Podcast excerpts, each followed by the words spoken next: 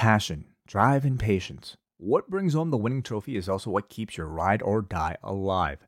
eBay Motors is everything you need to maintain your vehicle and level it up to peak performance. From superchargers, roof racks, exhaust kits, LED lights, and more, whether you're into speed, power, or style, eBay Motors has you covered.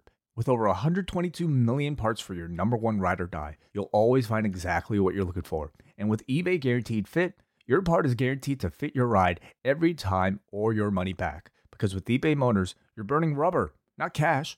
With all the parts you need at the prices you want, it's easy to turn your car into the MVP and bring home that win. Keep your ride or die alive at ebaymotors.com. Eligible items only, exclusions apply. Hello, it is the Survivor Series post show here at Post Wrestling. I am John Pollock, joined by Wai Ting. Hello, Wai. Hey, John, how you doing? Um, I'm doing well. It's 11:41 p.m. Um, I, I miss those 2020 pay per views where we would have been starting this maybe an hour and a half ago. Yeah, has that changed? Well, this was a this was a fairly lengthy show. By I mean, like what what have they been averaging recently? I mean, they've been longer since they've been back with, with crowds. We're we're, we're Right. It's also the later start time now. We're starting at eight as opposed to seven with the main Mm. show.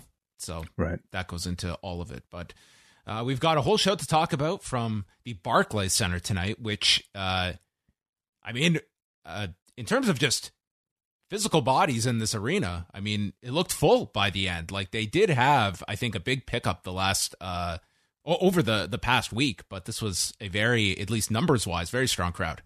They were claiming on commentary 15,000. Is that yeah, right? Yeah, which is, I mean, even in the best of times, it is set up for like those those legit sellouts they've done at Barclays. Like it's it's set up for like thirteen, and th- but they always say fifteen. Okay. All right. Okay. So yeah, it sounded like a healthy crowd tonight. they're they're back there, same arena tomorrow night, which which has not been a uh, as uh, the idea of going back to back nights uh, has not been the big success it has been in years past, where they have done uh, sometimes uh, more than two nights in a row at Barclays Center. They did, God, three, maybe even sometimes four back in the uh, SmackDown days on Tuesdays, I think. Well, they gave uh, some big teases tonight for something to come tomorrow, so we'll see if uh, that drives up any interest. Uh, yeah, I, that is my only explanation for it all. This was a very um, like this show. We knew ahead of time, like Rock is filming like in Australia. Like that had been the story that was out there. And tonight's show, I, I definitely questioned like the structuring of this show, like everything they did on this show that was just driving that crowd to believe that this man was going to be showing up at the end of the night. Absolutely. And if not tonight, then tomorrow with this uh, Cleopatra's egg mystery.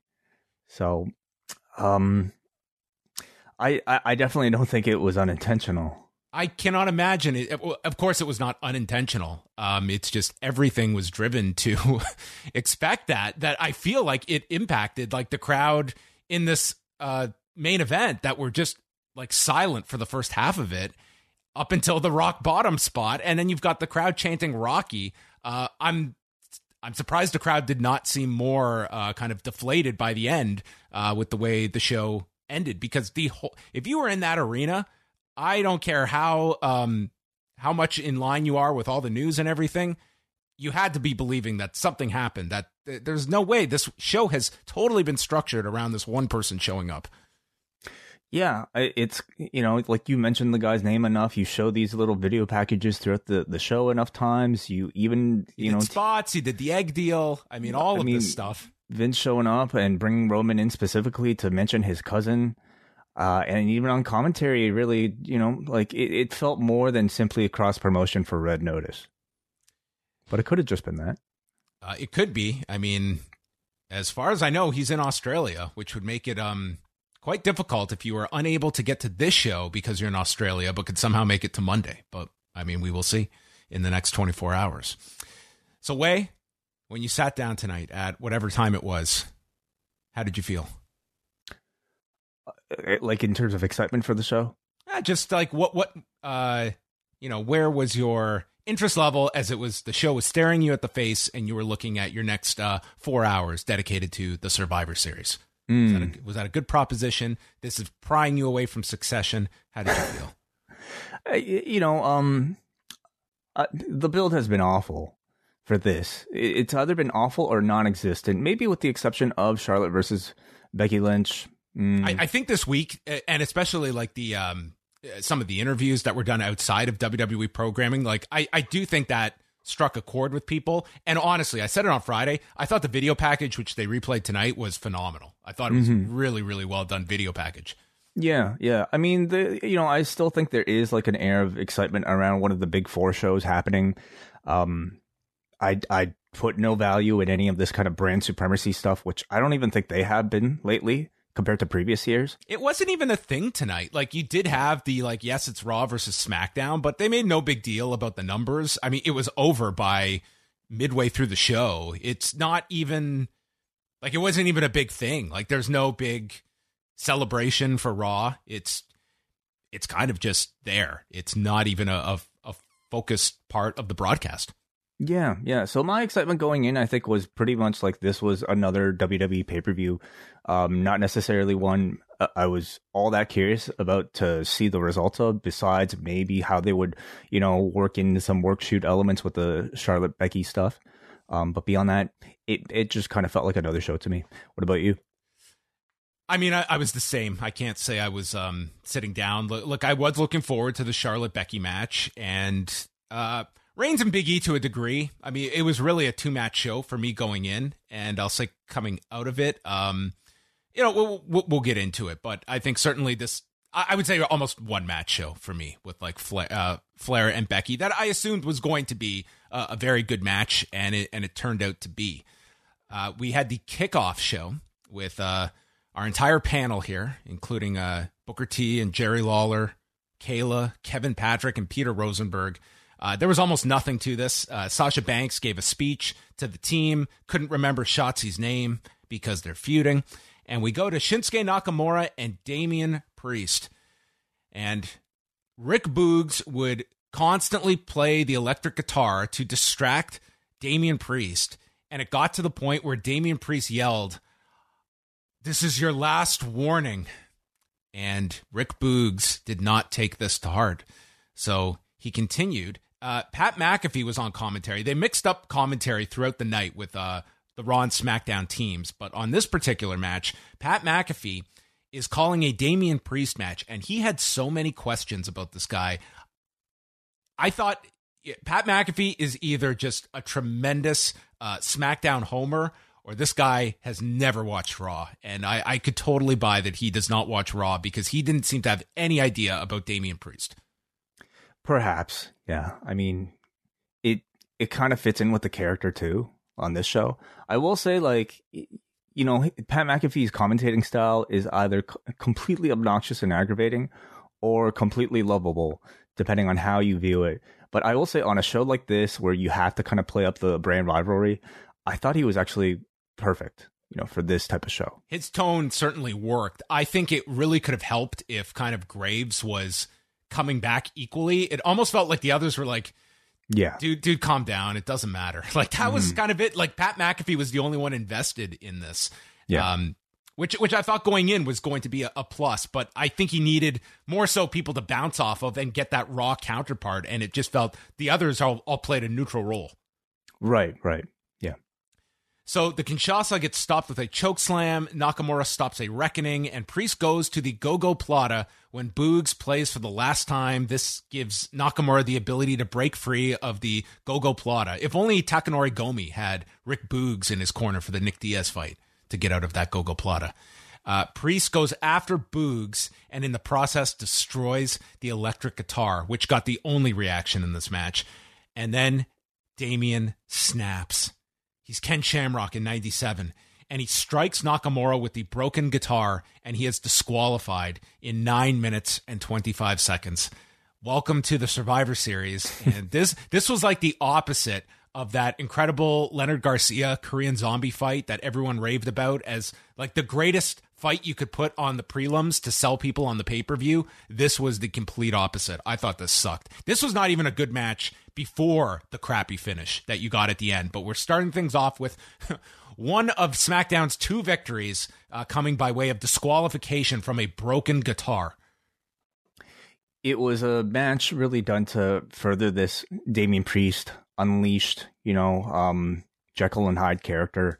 Um, and beyond that, not much else, you know, like Nakamura and Boogs don't have any sort of character or any sort of gimmick beyond here's a guy who plays guitar in between this wrestler's matches and somehow this is like a babyface gimmick. It is awful. It's just absolutely awful. But I, I, suppose as a way to tie it into this priest thing was maybe the most kind of creative usage of of uh, this horrible Nakam- Nakamura gimmick that they could come up with.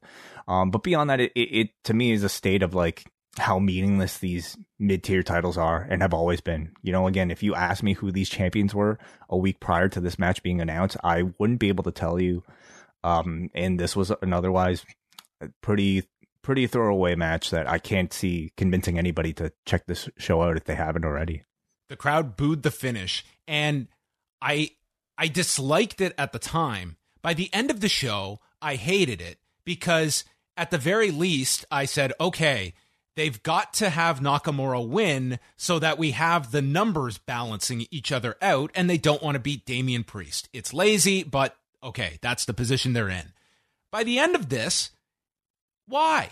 Like, why couldn't Priest have just won this thing outright and then destroyed the guitar after? We could have just done the story that SmackDown f- totally flops, which is the story, and Reigns is the one that wins the big match, and he is the relevant one on SmackDown.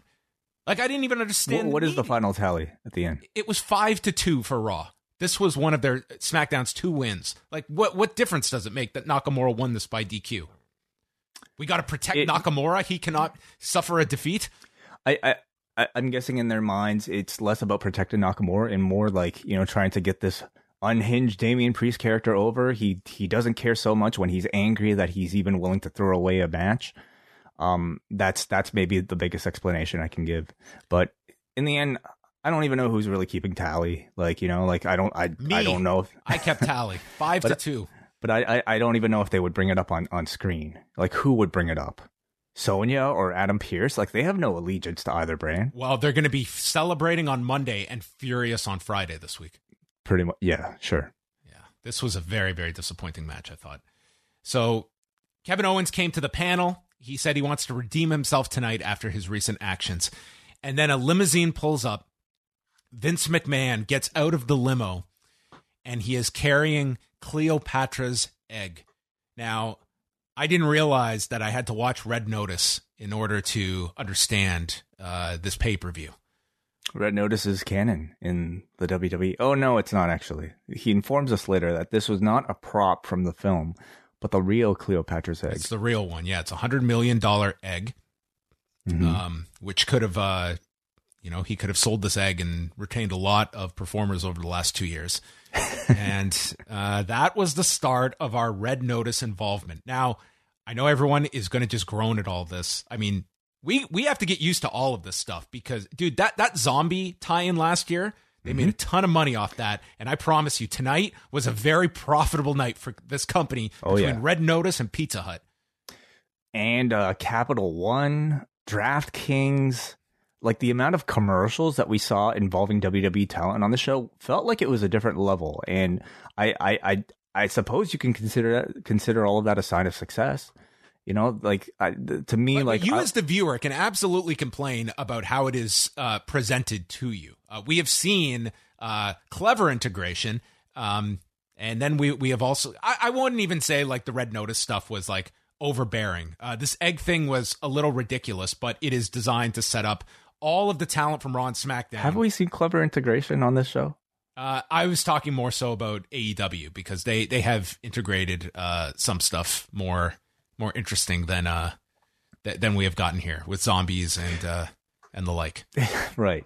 You know, I will say like Vince does not make many appearances, so the fact that he did for this there's a reason he doesn't make many appearances, and we would get to that later tonight. But it also suggests that either this is a very lucrative co-promotion deal that they have going on with Red Notice, or there's bound to be. A can't a have Adam Pearce show up with this egg. We need something more prestigious. No, but serious, seriously though, like I mean, it, it, or it demands a spectacular, star-studded payoff for for the angle. Well, and this also serves the function of tomorrow night's Raw. They are advertising now both rosters will be on uh, Raw, and Mhm. Vince is going to be on Raw. So this is also serving a a need on television where I mean, let, let's they they are coming off some very bad numbers on Raw, and it looks like they are going to the drop down menu and one that has been hit many times over the years, and that is bring Vince McMahon back to television. Yeah. The pay per view proper, uh, it started with a video all tying around, uh, tied around Red Notice and the Survivor Series matches.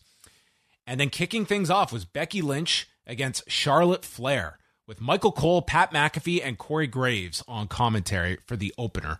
And Charlotte made her entrance first, and then Becky comes out. Might I say, you know, every year we have been very negative on the t shirt delineation between both sides.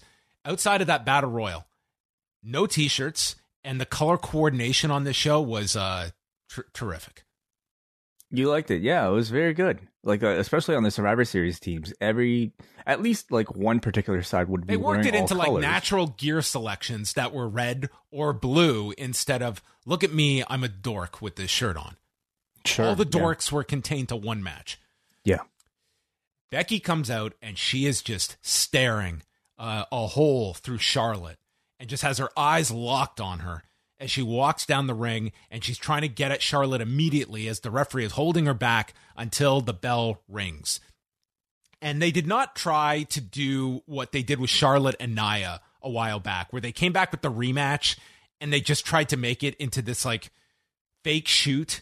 It was like they were going to have their pro wrestling match, but it was with such an added intensity that I thought they carried that through for the entire duration of the match. That this felt more um, just a, a higher level of aggressiveness than we got on anything else on the show. And I thought both women were terrific in this. I thought so too. You know, I was very curious to see if they would do something embarrassing in trying to convince us that they were going off script and uh, taking the fight into their own hands. And I never got that sense watching this match. Instead, I think they just, you know, simply took the story and um, used They, it. they to- didn't overthink it way. They weren't trying to play this to an audience that is like looking for this to turn into a shoot. They're like, no, we're going to go out there. We're going to have a great match, but we're going to do it as like a grudge match Mhm. and play into that where we have that audience already believing in that. We don't have to convince anyone of, of Yep. this. We have done the work. It was the best creative choice. I mean, they you know they took what what is a story that I think has captivated the public's attention and they used it towards creating the art. So, so some highlights here saw Flair climbing up and then getting shoved to the floor, selling her knee. Uh, they exchanged uh, slaps, uh, chops in this. You got Charlotte yelling, "Talk all your shit, Becky. Talk all your shit." And there's a great story in Jon Moxley's book about being called to the production uh, truck and being informed that he had said "fuck" on the broadcast and had to apologize to Kevin Dunn. And this became quite the quite the ordeal about the the horror of swearing on a on a broadcast. And, and Charlotte has kind of uh, made this kind of her calling card of late. I mean, obviously, the, you know, shit is no longer on the banned list of words. That's true. That is true. Fuck, fuck though. I mean, on pay per view, she maybe could have gotten away with it. Uh, Flair caught Becky with the Andrade spinning elbow and then dropped her with a boot. Pat McAfee says this will be this match will be talked about 20 years from now, and documentaries will be made about tonight. So he, he got the wrong Survivor Series. Um, Becky hit the manhandle slam. Flair gets her foot on the rope, and then Becky does a woo before going for the figure four. And then the two are like trading slaps, like the Frank Shamrock Bas Rutten spot, as Flair is in the hold and then reverses it. Becky is then knocked off the apron, and Flair hits her moonsault off the top. That I mean, it barely grazes Becky Lynch, and the announcers could not help but note that. Uh, yeah, she she got enough of her. I guess it was not that close, but it's The latest kayfabe news headline is Charlotte, Charlotte hits Flair-.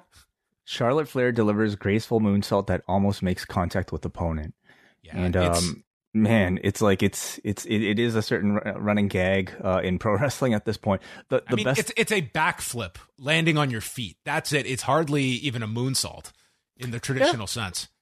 And it's not the landing on the feet part, but more so maybe just you know the the contact with the opponent. And I don't even know if it's necessarily her or if it's the people that are supposed to catch her to make that contact.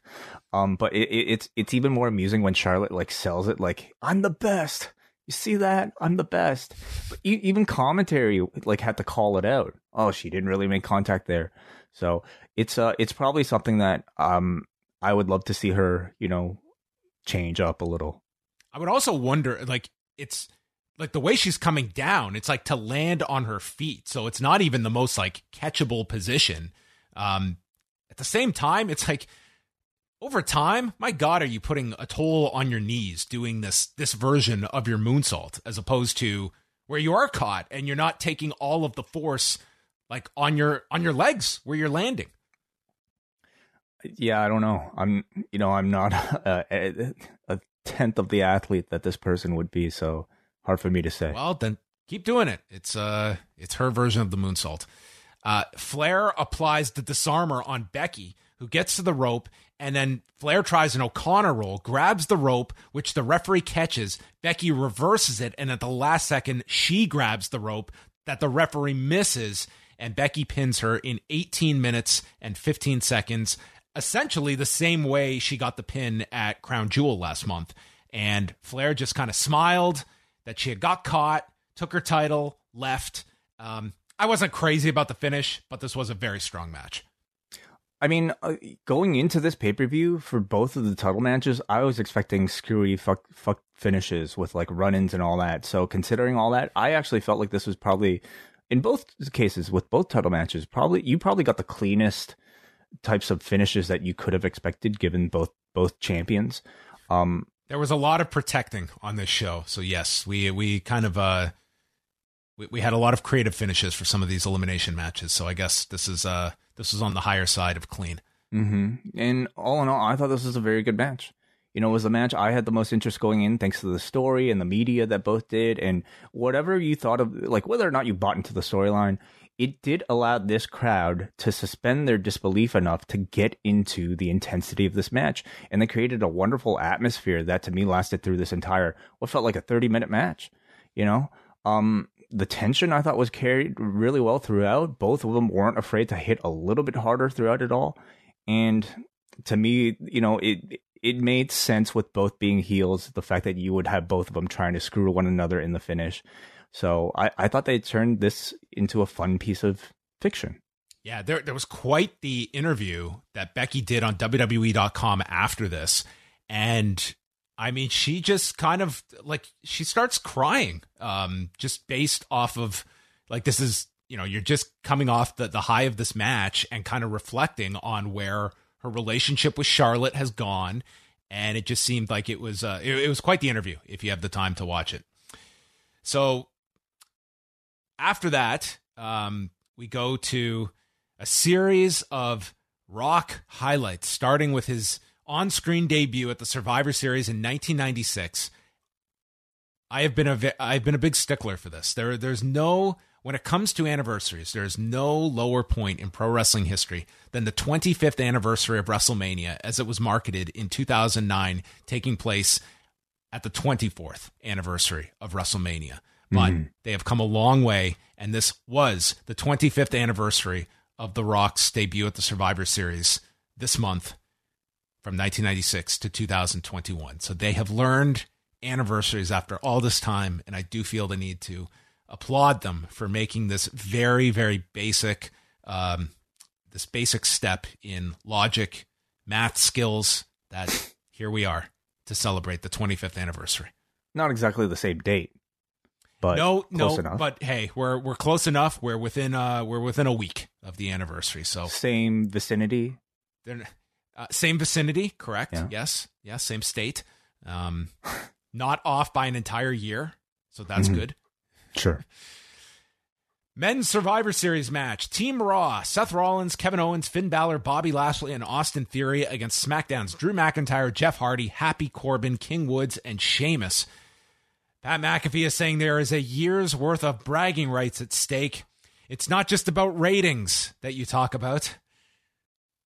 It's how you perform at the Survivor Series two way. I would love to see them brag about ratings, like just a segment each week of like them trash talking each other about who did the I better don't give prime a demo. shit that you guys went five and two. Look at our eighteen to forty nine Friday nights. You bitches on cable. Call us up when you want a real audience. Yeah, shut up. You guys couldn't even beat the bunny in a head to head commercial free match. Amazing. This is these are It the is next level needed. trash talk. So, dude, I I had to pinch myself at the beginning here because I never thought I would live to hear. This was a light chant. I don't want to like oversell this, but we got a chant of "Let's go SmackDown, Let's go Did Raw." Dude, Did they were we really? chanting "Let's go SmackDown, Let's go Raw," and then it kind of petered out. I imagine it was probably like ten guys, but I could hear it, and it was astounding to me. I've never heard these chants in my life. So there you go. Well, some people have a preference for a day of the week. You know. The match begins, and Kevin Owens walks out on his team and is immediately counted out. Um, I hope this man gets a tremendous payoff for this pay per view. What a what a night's work for Owens, and this was great. I didn't dislike it. I mean, you know, like the, the setting it up in the pre-show by trying to say that this would be his opportunity to make it up to the Team Raw, and then instead swerving on them and furthering his heel character. I had no issue with it at all. If, Gets if him his, out of if the his match. absence had greatly uh, hindered this match, uh, sure you could complain about it. Um, this was advancing the story, and I thought you still got a great match out of this, and and you're pushing the Owens thing. I I think Owens feels like a much more interesting heel at the moment on Raw than Seth Rollins. Absolutely, you know, prevents Owens from taking the pinfall, and gives gives Raw the disadvantage early on. Jeff Hardy was so popular on this Mhm. show. I think we say this all the time, and they recognized it because he got to be the focused member of SmackDown. Didn't get protected like Drew, but nonetheless, they they rode the Hardy wave uh, in this match. Was more well liked than Drew. More yeah, he was. Drew. Oh, Jeff Hardy was. I would say Jeff Hardy was the most over babyface in this match. Wouldn't you say? He was ahead of Mm-hmm. Balor. He was ahead Yeah. of Drew. Mhm. Um, yeah, he was very popular. Corbin was the next elimination after Balor hit the uh, the coup de grace. Lashley comes in and grabs McIntyre and ends up uh, knocking Woods off the top turnbuckle. He is tagged. He spears Woods and eliminates him with the Hurt Lock. Balor and Rollins did some brief like tag team spots together, and if this were a company that had any interest in tag teams, uh, Balor and Rollins uh, they worked t- great together here as a like babyface tag team for like two minutes here with their sling blades, and then there was a dive spot by Rollins, and then Balor leaped over to send them both down to the ground. Lashley and McIntyre get tagged in. They're talking about their big history, and they j- just brawl on the floor. And McIntyre hits Lashley with a claymore. Uh, uh, this is after they are counted out. So that was your way to get rid of Lashley and Drew McIntyre with a, a count out as they brawl over the barricade. Yeah, definitely a, a cop out. Um, but to me, it it's ex- expected for some of these bigger names in this match.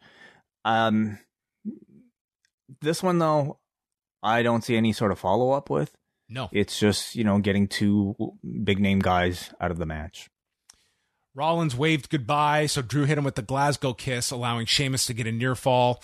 And then Balor comes in, hits Sheamus with the shotgun, misses the coup de grace, and Sheamus lands the brogue kick, pinning Balor. So it's down to Rollins and Austin Theory against Sheamus and Jeff Hardy. And one of the announcers notes there's a history between Seth Rollins and Austin Theory. Which announcer said that? Uh, one of them. I don't know. Okay. I was I was more focused on. Wait a minute. Is there a history between Seth Rollins and Austin Theory? This is a complete blank in my in my memory way of the Rollins. Austin Theory Murphy uh, alliance that lasted last year. I dude to- completely forgot about this until it was brought up on commentary. Well, I don't know if they w- they would have recognized it because um, I feel like this was meant to be like Theory's actual debut, and that we're not supposed to remember the other. yeah, one. it it kind of that's kind of what they do in WWE is that if you get called up and then you get sent back down, the first time doesn't count. You're that's Yeah. not part of your history. Like, what would Austin Theory's 25th anniversary date be? oh, that's a great question. Um, it would um, it would probably have to be uh, it could be his um coming to Raw with his first selfie. It could be. Maybe. Yeah, there's there's multiples uh, that you could choose. First NXT run, second NXT run, first. Yeah, I will run. say they made a lot more reference to like their prior, uh, the prior histories of of um the, some of their wrestlers outside of the WWE here. You know, FCW being brought up with Yep. uh, some interactions, OVW being brought up, um NXT even uh, even NXT they recognized on this show. Pat's not familiar. Uh, they kind of referenced uh, Sheamus and Jeff Hardy's past. Yeah, kind of, kind of. I suppose it's been has it been long enough that we can like you know Do a gloss over the poetry fact- a poetry in motion spot together after you uh, recklessly made fun of my my uh, my drug dependency. Okay, fine. You're on all fours. Let's do a poetry in motion. We're on the same show. Can we do the the ten beats as well? Yeah. Okay, you're not such a bad guy, Sheamus. There's some rivalries that maybe maybe it should not be water under the bridge, but hey. Uh, Rollins yanked Hardy off the apron. Sheamus had no one to tag, and Theory caught him with a roll up using the trunks for the pin, and then Sheamus attacked Jeff as he was not there. Rollins hits a frog splash, Hardy kicked out, and then Hardy fights back. He hits a swanton, eliminates Austin Theory, so he gets his uh, win back on Theory. What? What he had lost to Theory, and then what he beat him on his way out of Raw. I think I can't remember. I think Theory beat him, did he? on the way Theory, out? Theory beat him. That's right. Theory beat him, and then Jeff laid him out after him. the match. That's Yeah. right.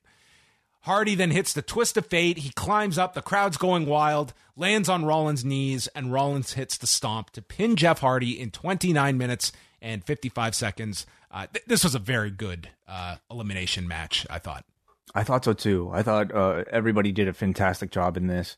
I think the best, you know, the most important part of this whole thing was that they read the crowd really well by positioning Jeff Hardy as the central focus, as the biggest babyface of this match, keeping him, saving his elimination for the very end. Um, and It, also helped that he was expendable enough that will Mm-hmm. put him to the end and he'll be pinned because they weren't going to do that with Drew. And the match was better for it with Jeff Hardy in that role and he can eat that loss. Um, I thought I thought Seth looked really great in, in this as well. Mm-hmm. Like as a as an in ring performer, this guy is terrific. Um, I enjoyed him. I thought I thought Sheamus looked really good. I thought Lashley's intensity anytime he got tagged in there uh, really felt like you know a step above the, the the rest. So he came across really special. man got red tights for this. Wow, just for this, eh? And you know they did what like I, I feel like Theory was meant to be the the the up and coming project of of theirs by you know being the the least experienced guy here, but they gave him a big win over who did he pin? Uh, Balor was it? Sheamus. Oh, Sheamus. Okay, he got the, a big pin over over Sheamus, so that's sort of his like you know claim to fame. And you know, with with Owens leaving the ring, like to me that that did a decent job of cementing his his heel turn. So I I didn't dislike this. I like this match. I guess the question is with Rollins, or sorry, with Owens, is like who do you have to kind of take him to task for walking out on the team? Like that's a weird dynamic for Rollins to play. Maybe they don't even like. So who's up next for for Biggie? It's Rollins, right? Yeah, Rollins slash Owens, wherever they go. It's kind of like a three way program at this point. Oh, so there you go. I mean, may, maybe it would be weird, but I mean, what what do you even have to be that upset about? You walked out on us and we still managed to win. So what was your True. value at the beginning? Maybe that's the way they go about it. Then we move on, and there's a clip of The Rock winning his first title at the Survivor Series in 1998, and it's the uh, the 23rd anniversary of that title win.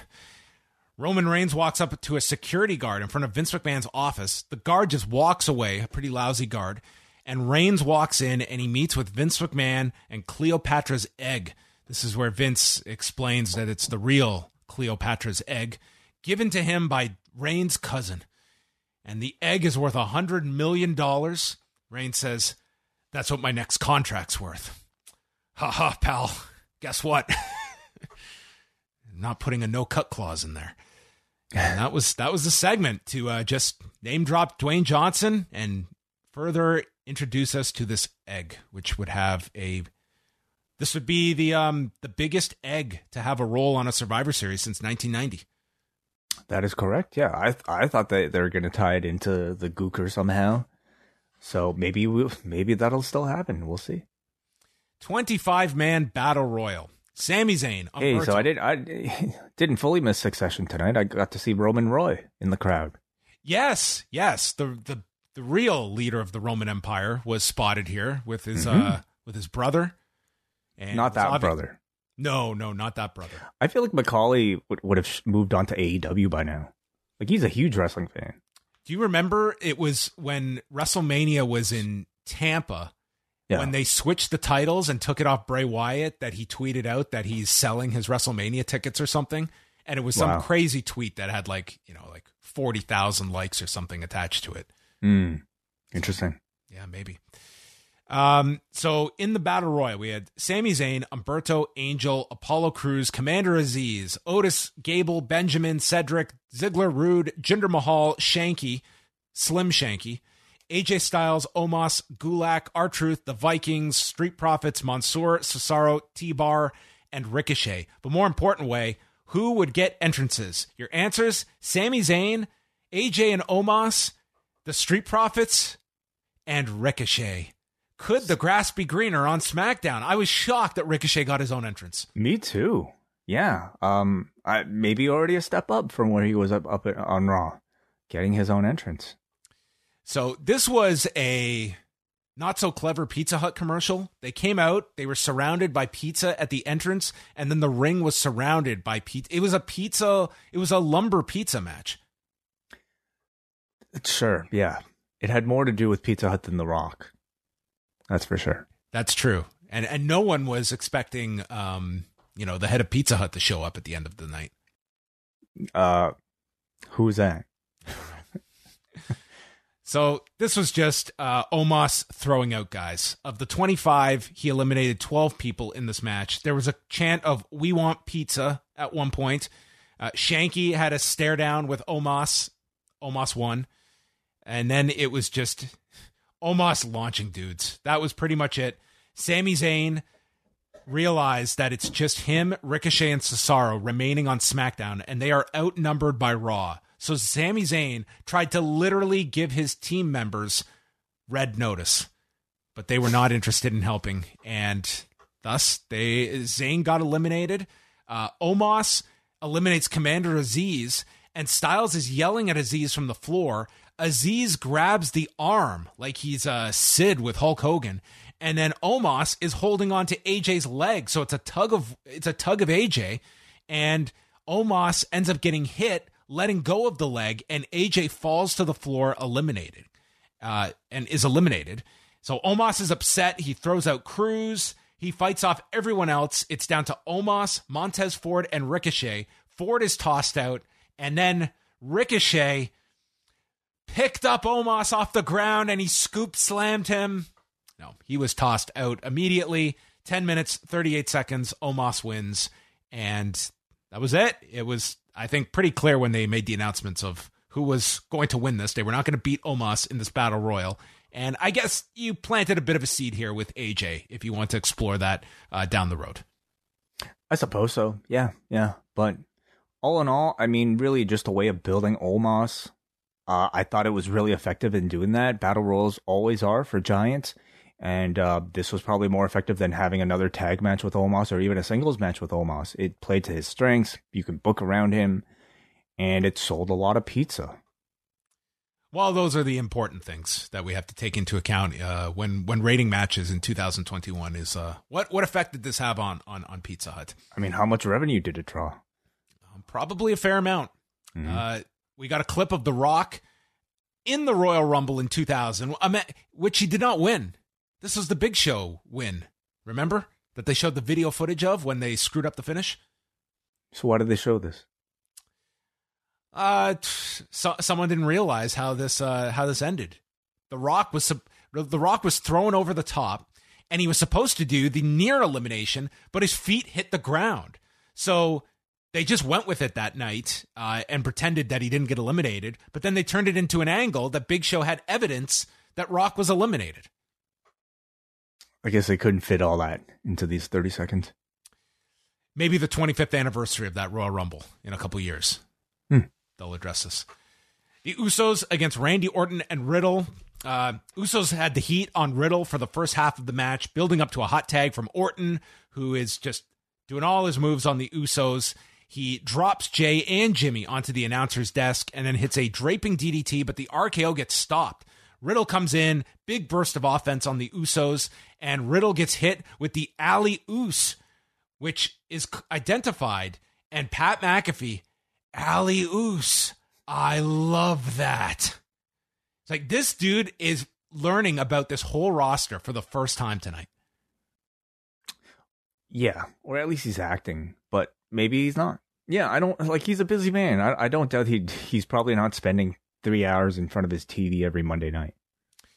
There's double super kicks to Orton and Riddle. Riddle kicks out, and a Jey goes for the Uso splash onto Riddle, but as he leaps off, gets hit with an RKO out of nowhere, and Orton pins Jey in 1446. And Raw has now clinched. This was their fourth win, so they've won the series tonight. Oh, there you go. Yeah. Uh, spectacular finish.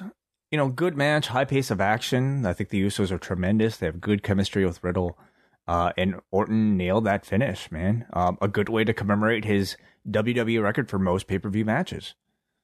Huge, Apparently. huge historic victory for Randy Orton. I-, I, thought the match was fine, like not nothing wrong with it, nothing spectacular about it either. But the finish was nice. Yes, I found it really difficult though for me to care about this match because there we have no rivalry whatsoever. You know, much like Priest and Nakamura, this was simply them being put together because they're both the champions. Nothing at stake, not even pizza. Um, but you know, look, action was good, lively crowd. If you cared about that, but with his, you just brought up his historic win that gives Randy Orton a pizza history. Excellent. Next clip was The Rock at WrestleMania 28 in 2012. He won. Adam Pearce and Sonya Deville are with Vince McMahon. Vince sits down and he notices that Cleopatra's egg is missing. Call the cops. Vince wants Pearce to interview every performer because he suspects it's got to be the, this talent that I hire. And he says to go interview them one by one and or else I will be on Raw tomorrow night to get to the bottom of it. So Detective Vince is coming to Raw in Brooklyn and Michael Cole just totally jumps to the conclusion that they are not going to solve this mystery tonight and that both Raw and SmackDown members will be on Raw tomorrow night because of this missing egg. I'm not making any of this up.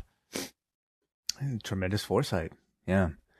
But I mean, you know what? Besides bringing Vince onto the onto their TV, I mean, another kind of device we've seen them use in order to boost a rating is to tease a mystery. You know who um, one of the classic Survivor Series mysteries was who ran over Steve Austin. Took sure. him a year to solve that. Yeah. Um, who attacked Enzo? Like, remember that?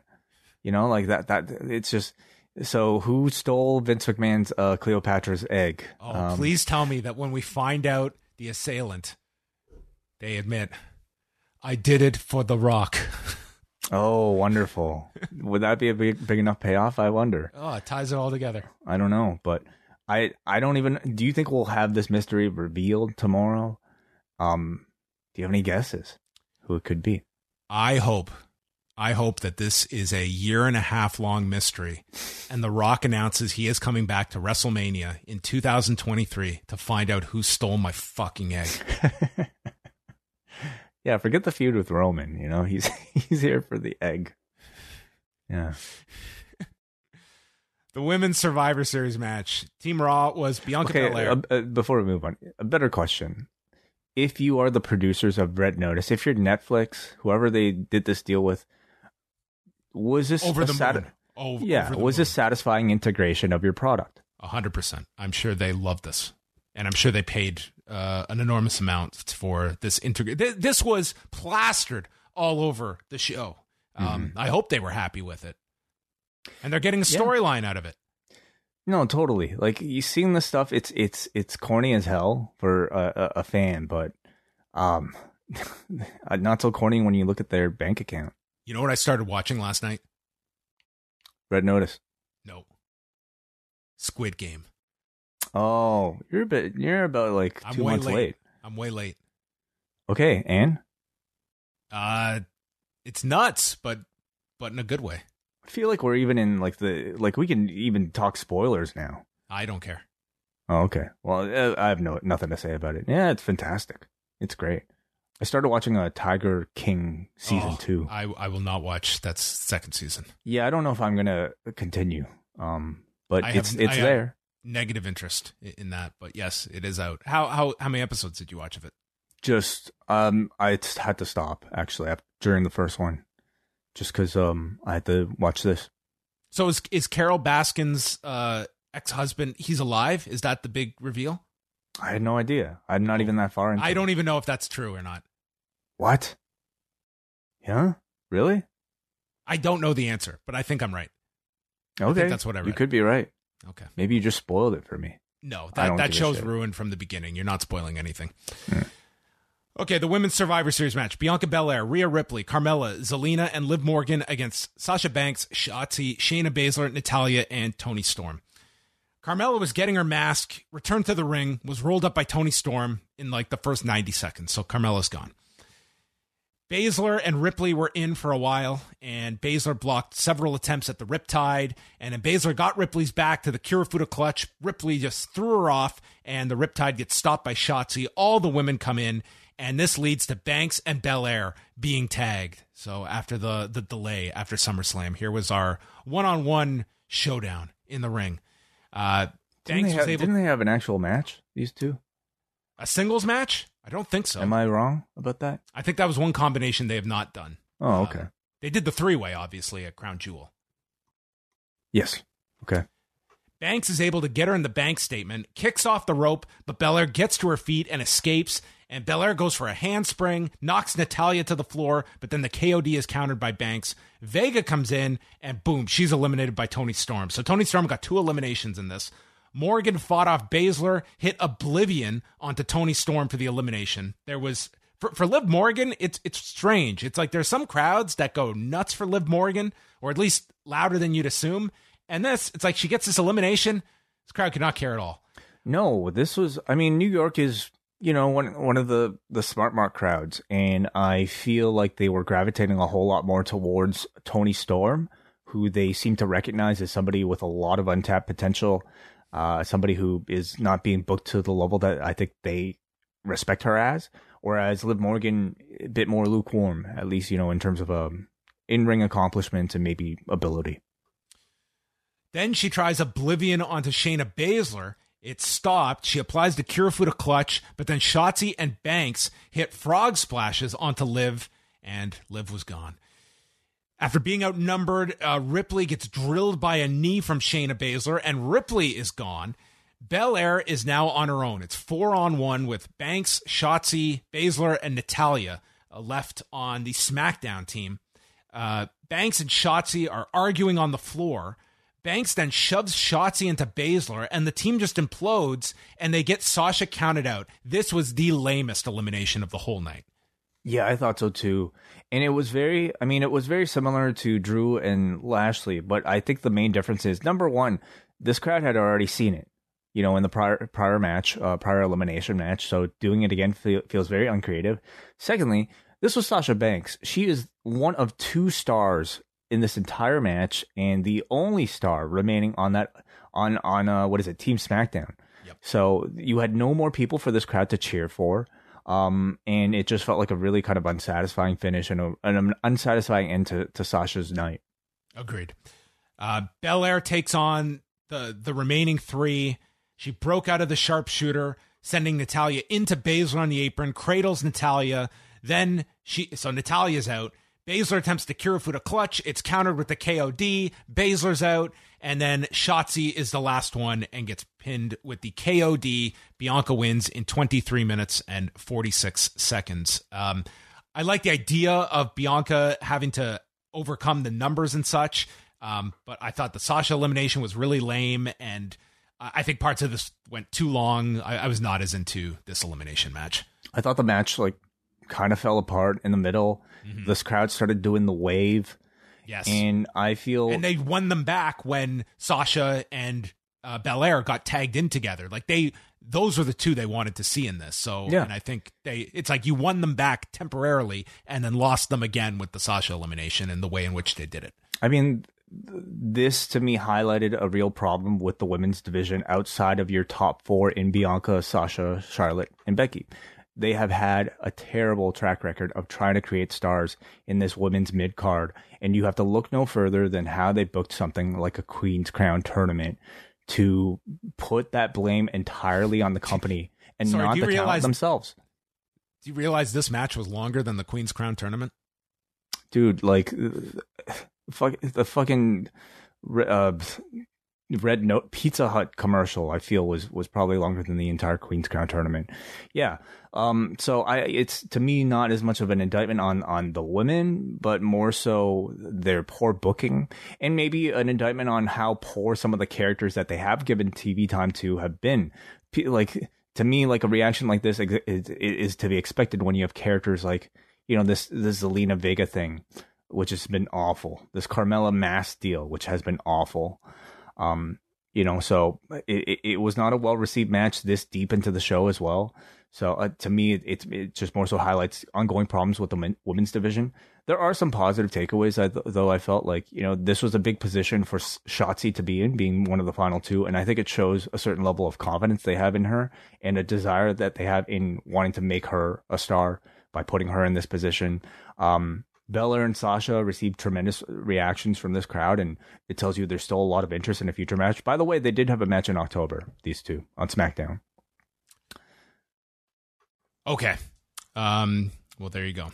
Yeah. Um, and uh, Bianca Belair continues to be pushed as a lead female babyface, arguably uh, of this entire company. So there's that. The final clip for The Rock was his appearance on the first SmackDown on Fox two years ago with Becky Lynch and Baron Corbin. Setting you up for the main event. Paul Heyman is backstage. He gets jumped by Kayla.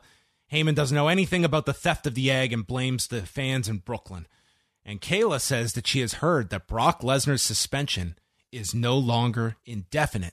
And Heyman gets very serious and saying she should speak with Adam Pearce. So I hope Brock can get a refund on that ticket that he has bought for the Staples Center slash crypto.com arena because that was the story. He was going to buy a ticket to come to SmackDown on December 10th.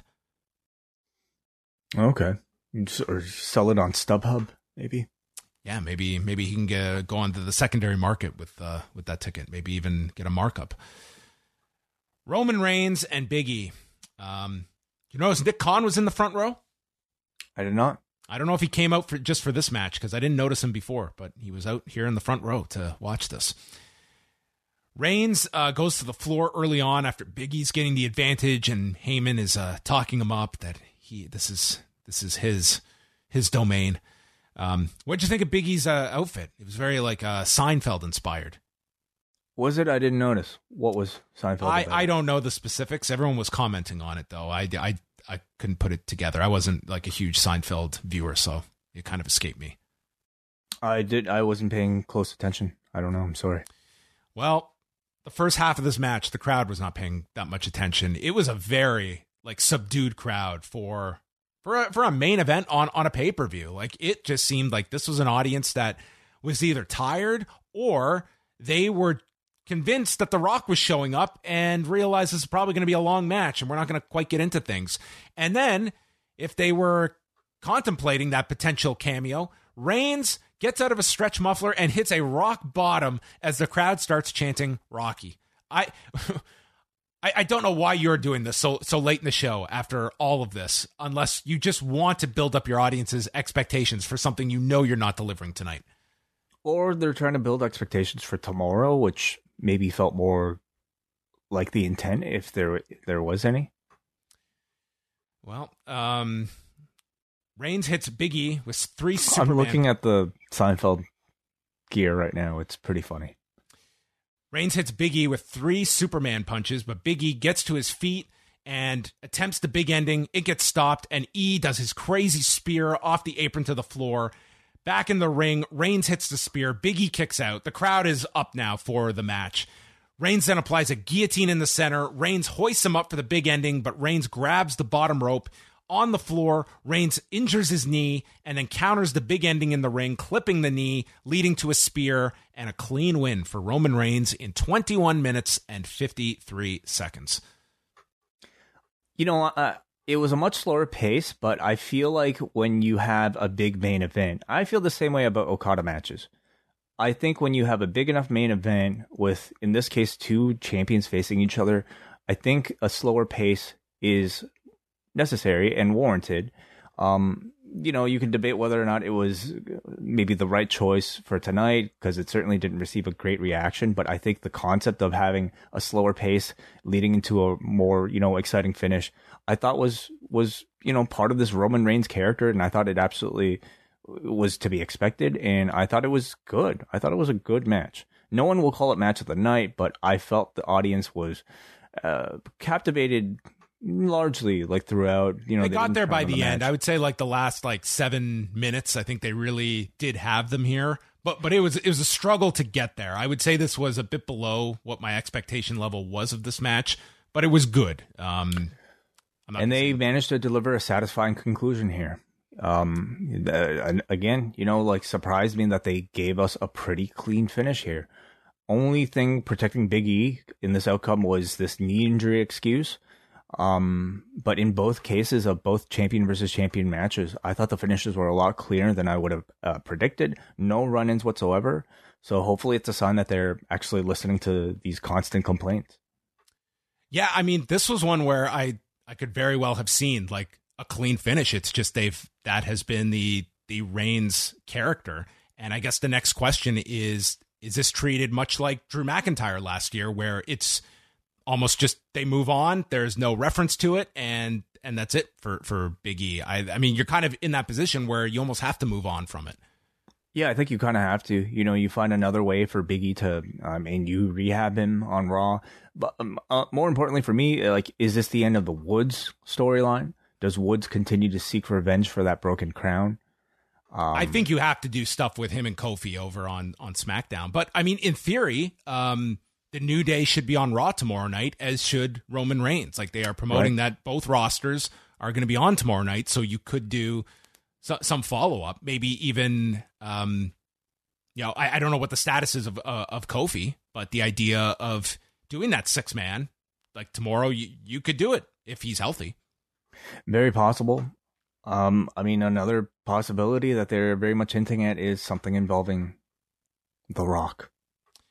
Uh, we we'll see. Um, there's certainly like ten thousand uh, hints tonight, um, and that kind of was the basis of the show tonight. So that was the Survivor Series. I, I, go thumbs in the middle on this show. I did not think it was a uh, a great show. I really enjoyed the uh, the Becky Charlotte match and the men's uh, Survivor Series team matches. Those would be my uh, my two matches I would recommend. Reigns and Big E, if you're interested, um, they do get the crowd by the end. I think I think they certainly have a better match in them than what we saw on Sunday.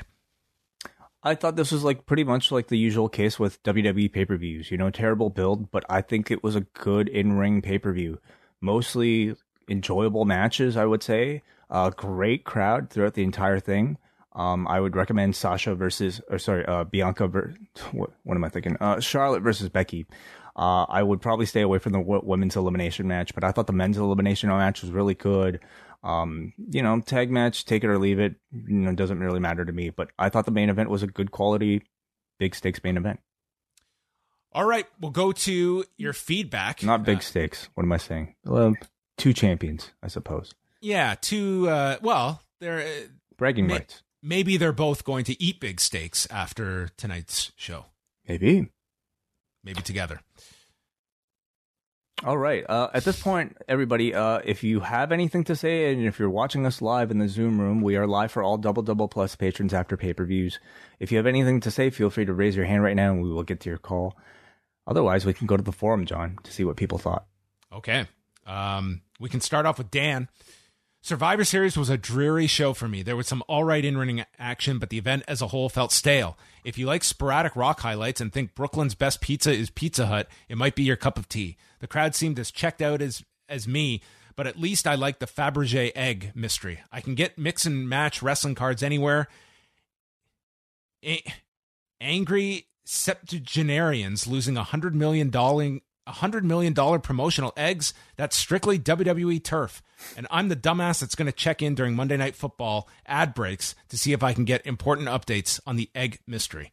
Um, Dan does bring up uh, a point here about the crowd, and I know WWE they have this formula that you put your biggest match on last and your second biggest match on first. That's fine. I think tonight though, um, even if you wanted to end with Reigns and Biggie, I would have put on Charlotte and Becky much later in the show, even second last. I think that was a. Sh- I think that was like the most uh, intrigue of any of the matches on this show, and I think there was going to be a bit of a come down after that. Not so much the men's match that was felt, but the middle of this show that I think putting that one on first, I, I thought was a move that I would have put that match on a bit later. I would have ended it with it. I mean, I, I would have too. After watching tonight's show, I I didn't see the need that you had to finish this show with with Reigns and Biggie. It was, you know, I know Becky's a heel, but I mean, tonight she was a babyface, and you you leave the crowd with a babyface ending. I, I would say maybe the only reason why you might end with Reigns is if he has a bigger role to play with this whole egg mystery. Again, like all this Rock teasing is just. I'm still not believing that he's going to be, you know, on the show or anything tomorrow, but I find it very interesting the fact that they were maybe hinting at it as, as hard as they were. Let's if, if he's not, it's absolutely insane. Can we can we agree? Like tonight's sure. structuring of the show, like it will yeah. be utterly ridiculous um, mm-hmm. if you have set all this this stuff up. Hey, let's go to the phones right now and start with Jake from the Windy City. Jake, what's up? Hey guys, happy Sunday. How are you? Doing well. What do you well. think of a Survivor Series? Uh, three words. Uh, I don't care. Um, it's like all, all, at the end of it, it's like all these all these rock teasers, which is like it's so extemporaneous throughout the night. Uh, and you know, and you're not even Extemper a pre what? Uh, extemporaneous or like all all around, I should say. But uh, and I think you know could have at least had a pre-taped rock promo from home, probably. Uh, mm-hmm. I don't know. Yeah, this was this was just a draining show it had its moments and there were definitely some good matches, but uh, this low stakes concept really needs to go. Uh, it's just a night of non title matches and elimination matches over so called brand supremacy, which the masses don't really care about. So while you know the fans in the arena um, may might have enjoyed the matches, they clearly don't care about which brand wins. And you know why would they? Uh, and you know all these programs are just are not going to continue uh, right after this. So I guess the reason to watch Raw tomorrow is to find out who stole the egg.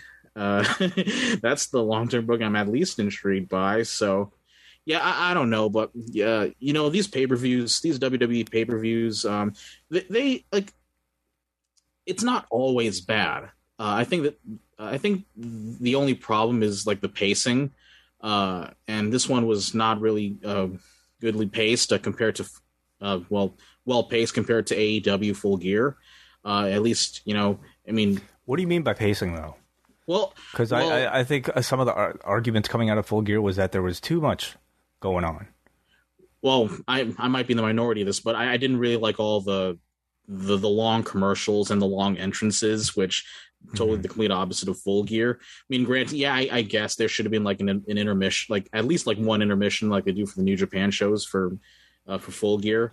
But uh, that that's basically how I feel about this. Um, I think the one thing is I'm uh, the one advantage is there's not really gonna, there's not really going to be a, another pay per view until uh, until January first. So well, you don't. I mean, it sounds like you're torturing yourself by watching these. I, I mean, you know, no, like, I, I, I really wanted to see. I really wanted to see this because, like, like you know, considering like what's I'm curious about, like what's with all uh, considering it's the Rock's 25th anniversary, like what what kind of stuff will come up. But uh, you know, it's like I think I I think I just oh, I over. You were disappointed by the show. Yeah, I, I, think I was over delivering this so much, or mm-hmm. my my expectations level was high. So that's all I got, guys. So thanks so much. Thank you, Jake. Appreciate your thoughts. Let's go up next to Hansi. Hansi, what did you think of the show? Uh, yeah, I'm kind of uh, in Jake's territory. I, I really, I listen. I, those, I, I agree with you guys that the Charlotte Becky was probably uh, my favorite next to uh, Biggie and Reigns, and I did like the men's. Uh, but it just like you know, just like with all the other like it, it, the added nature of that, there's going to be no consequences. I, well, I imagine that if, if they're on, if they're SmackDown Raw going to be on the same show tomorrow, I can probably see that they might do Priest and Nakamura like oh. they might have like a couple. Yeah, let, us have a rematch. I, I, I, well, I mean, yeah, I, I, I mean, I, I don't want to see it again, but I mean, that's what it is, right? But uh, no, I, I, I just thought like, yeah, like, like the like the women's match, for example, like no one really reacted to anything, and that's kind of what you get when like you really don't give much much of them create creativity in their undercard and all that, and you kind of have repeat empty matches, and then you and then when you give them time, people don't care because you haven't invested in the characters, right? Like, like I was saying earlier before the show began that like it's it, like it's amazing how like a lot of the lower tier guys, like like the utility teams or jobbers in AEW, they seem to have more of an uptick than some of the quote unquote mid carders that are presented in WWE. Like 2.0 and Garcia, guys can find their jobbers, right? But there's way more value I see to them. I see Butcher and Blade have way more value than than, a lot of the undercard women. You know what I mean? Like, you know, I, like I'm not putting them down. I'm just saying that like I just feel that there's more value in some of the undercard of people in AEW. Like people don't, there's a lot of people that don't have titles in AEW, and they still feel like just as, as important as the title holders do. And I, and it just it's sad that this isn't what the creative does. And and then when the people who are being pushed and go and they go above and beyond, they'll give you kind of like like not really that great of finishes. I didn't really like the Becky and Charlotte finish, but like that was still a really really intense match. And I, I, I agree with you guys that that should have been the main event in my personal opinion because I, I, I, had no problem with Biggie and Reign starting out the thing. And I'll leave you guys with that. But again, good review, man. I, I appreciate you guys' work. Thanks, Andy. Let's go up next to MJ. MJ from NJ. What's up? I think I unmuted this. Hello, guys. Long time hey. no chat. Hey, it's been a while. How you doing, MJ? Um, and great. Yeah, did, were you uh, are you in NJ anymore? Uh, I'm in Florida again at the moment. Okay, got it. So Just you didn't go to the tonight's show. No, I did not. And um, so I like watch Raw occasionally when I'm working late. I leave feedback when I do. Um, I am appalled at what I saw tonight. And I did not listen to your feedback yet because I didn't really want to be influenced by it because I had such a visceral reaction to what I saw. Starts with all the commercials. Like if I'm a Peacock subscriber and you know one of the value adds is that I'm watching WWE, I watched basically tonight an episode of Monday Night Raw. Um, I know I didn't see a Xia Li promo, uh, promo because I was watching an AC Slater and Zach Morris commercial. Um, oh, they cut that out. Yeah, and then there was something towards the end that got cut out as well. I forget. Wait, so so so uh, you're on the commercial tier, right? Like the the tier. Yeah, it must be must be the commercial tier. Yeah, I share it with uh with a family yeah. member. Okay. Um, but so I felt like I watched a Monday Night Raw episode, and at that, this roster is way too talented for this to even be Monday Night Raw. Like this would be a bad version of Monday Night Raw if this company was operating like at full. I would say all systems go just based on the roster that they have. Like the people that are in these matches, AJ Styles is wearing a red T-shirt that says USA Network. Um, I think this company obviously has made a decision um, very forcefully to be a media property. I don't know mm-hmm. who that benefited tonight because it wasn't a good experience as a Peacock viewer. Fox and USA are reduced to like these three letters on the back of generic T-shirts on people that they're supposed to be, you know, marketing as superstars. Nothing felt like superstars on this show. Um, the first match, the last match, I guess, but you know, there was no real build, no story. Um, I don't know of any kind of consumer product that is not trying to figure out ways to continue to engage their fans and make their fans care about a show or about the, you know, the the actors or the talent or the athletes or the participants in the contest. WWE did nothing to make us care, and they continuously do this um, to the point where then they release talent once they introduce them as if we're supposed to care, but then we don't. And I'm just like very skeptical as to where this goes because it's not a good consumer product. And I don't want to compare it to AEW, but if you look at like FS1 and what they've done with their Netflix Netflix series, and I spent two hours today listening to people talk about golf and like the new Premier Golf League and how they want to reimagine the consumer experience and the fan experience. They're all trying to figure out new ways to get consumers and fans for these rights deals that WWE thinks that they're getting. Um, all I see is staleness and complacency. And you don't think they're going to get, get you don't you don't think they're going to get their rights deal or an increase think, in their rights deal next time? I think they will get whatever the market will give them, but they are not earning it. They are doing nothing to show that they are going out to acquire a new fan base or grow their fan base or frankly even retain their fan base. Um, think about how many listeners just aren't watching and are basically listening or are living through or getting their WWE fix by you guys, and you guys are providing a great service. But like you guys are more of a draw than the product that they're putting on TV for a lot of hardcore fans. They'll get whatever the market it's still it's like they they still maintain like a very very strong number that I would say like I think if if you're if you're somebody that is like look at the number that are still watching Raw every Monday, er, SmackDown every Friday, it's like it's not indicative of this massive revolt that people are are leaving this this show in droves. It's still enough that it is more that more than enough of what is considered successful today. We didn't get a chance to speak. I didn't get a chance to call in. I've been traveling a lot after that Friday night battle. And the thing that stuck out to me the most was not the rating AEW did in the comparison between the two. It was the attrition of how many weekly viewers, a two point something million number of viewers on Fox every Friday, that like just disappeared.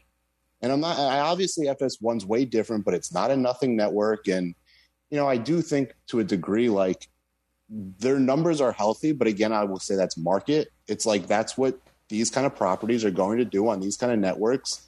And, you know, if you just move it onto another network in the same time slot, there's a good chance the fans won't follow, which to me is like, you know, it's indicative of habitual viewing or it's just the way the ratings are counted. Um, but yeah, they'll, they'll continue to be very profitable. They're clearly making business strategies to do so.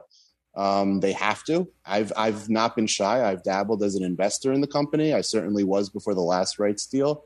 I felt way differently then. I felt like they were doing things to really go out on a limb by bringing in Rousey and Brock and the U.S. You know, just the idea that they were going to be able to put out these stars for a Fox lineup. You know, th- there's nothing now. I don't know what they do that really re-energizes the company. Um, and they could start with creative because they have the talent there. Um, you know, I'll leave. Yeah, that's that's. Thank you, MJ. Appreciate the call. Yeah, um, I feel like they will continue to do those things, um, like bringing in Ronda Rousey when she's available, or you know, another star of the moment that's that'll occur when like I I don't think there's anything different about the show we saw tonight versus every anything we've seen over the past three, four years from this company. It's it's just it's a show that is made to fulfill contracts and to you know uh, make money. Like if anybody should be happy about it, I suppose it should be the stockholders. You know they've made a lot of money tonight through their various uh, commercial. Uh, what is it? Capital One that did something. DraftKings did the Pizza Hut shit. Um, and it's all you know there is an argument to be said about like how many commercials is too much on a show that's supposed to be a pay-per-view um but this is a company very much run on their bottom line and how much money in the at the end of the quarter that they've generated from their various deals want to continue john or is it me jesse Yes, why don't you go? We got a Jesse from the Six who says, I don't think I've watched any WWE since SummerSlam, and this was a largely unpleasant experience. Maybe you guys are used to it, but I found all the camera cuts and zooms extremely disorienting and even uncomfortable. I don't know why Kevin Dunn thinks this is good television. I understand Roman Reigns is a good actor within a wrestling context, but I find his matches plotting and boring, which is unfortunate considering that the entire promotion is built around him. I also thought of the wrestling, t- a lot of the wrestling tonight was sloppy and well below the level of AEW. Lastly, why was there so much filler on the show? It didn't have to be three and a half hours, but there were so many ads, rock videos, and random mini documentary on Bobby Lashley for no reason. That is true. The Bobby Lashley thing kind of came out of nowhere. Yeah, but, they had something about like Drew as well on this as well. Yeah, but the rest of it, I mean, was was there? Was it promoting for, anything? Was there anything mentioned at the end? I wasn't paying attention to the like little bio pieces. I I wasn't either. Like and maybe that's why the pacing of the show didn't bother me so much because it gave me chances to like, you know, get a coffee or like other things. Um, versus the nonstop pace. There, there's of- a happy medium. Like I had more than enough time to like take breaks during the show, and I could just keep the show running and come back. Whereas last Saturday, dude, I was like sweating, like taking notes. So yeah. like, I couldn't even get up off my seat. Like, there's got to be something in between of like a of a viewer experience. Yeah, and I mean, uh, our opinion about that is strictly for us. You know, like it, it's nothing to do with No, the it quality of the show. everyone. But I Uh, hear it even from the audience, like from from last week, that you know, hey, like a, a bit of breathing room, a bit of pad to to let previous segments kind of settle in is worthwhile. Uh, but as far as how many, like all the ads, I mean, th- again, they're they're they're collecting paychecks. Kate writes in, dare I say that this show laid an egg. I never seriously thought that The Rock was showing up, but they were talking about him so much, I felt like there was no way they could be so dense as to keep teasing what they could not deliver. When they mentioned Brock, I thought maybe he was the surprise instead, but nope. The upside is that they certainly, and by doing that promo with, with Heyman, I think they kind of like dangled that one out. That was would have been much more believable. Although I think that audience was kind of set on on, The Rock, just the way the show was structured. But anyway, Kate goes on to say the upside is that the company ended up hurting their own show. Big E and Roman had a very good match, but the crowd was clearly checked out for the first half, and there were even some Rocky chants. Putting Becky and Charlotte on in the main event spot and opening with one of the Survivor Series matches, which are supposedly the reason for the whole show, would have managed audience expectations much better and probably kept them more engaged. I very much doubt that I'll have any vivid memories of anything that happened tonight a month from now, but I doubt that WWE creative will either. Finally, we got a Dicky Bird who says, After watching tonight's show, my brain feels scrambled. The opening was a cracking match, but by the end it was a shell of itself. Dare I say some of these performers will be better off, better off if AEW poaches them. Two thumbs sunny side down. I see. He uh, made it very egg thematic there. Well, this is exciting, way this this egg mystery. I can't believe this is going to be our number one storyline. Um, will it be resolved on Monday? Will this be a multi-month uh, mystery? It depends how long that co promotional contract is. Well, uh, so that's what we know for Raw tomorrow night. Both rosters present at the Barclays Center in Brooklyn. Vince McMahon presumably on the show to find out who stole his goddamn egg, and um, that's maybe it. Uh, we can't get Cleopatra. Um, I don't know who else. Uh, I don't know. I, I have no idea. But that's that's your three hour tease for for Raw on Monday night. Yep, there you go. And uh, oh, uh, no, we will not be back for a daily news update tomorrow because we're doing this show right now. So we will be back with our daily news updates on Tuesday, which we are doing throughout the month of November. And those will be available at youtube.com slash post wrestling. Subscribe if you haven't already. Still trying to hit 10K before the end of the month. And if you want audio de- delivered directly to your phone, become a patron at postwrestlingcafe.com. That's right. And patrons will not only get uh, daily news updates uh, Tuesday through Friday this week, but on Tuesday night, it's volume three Pollock and Ting talk. Ooh, we will actually talk. Wow. We're, we're going to talk. Yeah. Uh, and I'm not going to ask you any, any I'm not going to say the letters WWE or AEW in that discussion. That's going to be my goal. Okay, all right. Uh, just a, a, bit of a note here. We have the latest edition of WrestleNomics up on this feed, so just scroll down here and listen to it after you listen to this if you haven't already. Uh, Brandon and Chris Golo talk about the WWE releases that just took place and Brandon's very thorough investigation into how much exactly Full Gear might have generated. So yes. it's very interesting, and we highly recommend you guys check out WrestleNomics thorough Thurston, as always. So uh, check mm. out that show uh, up on the site now, postwrestling.com. And we're back Monday night, 11 15 Eastern. Who stole the egg? We'll find out.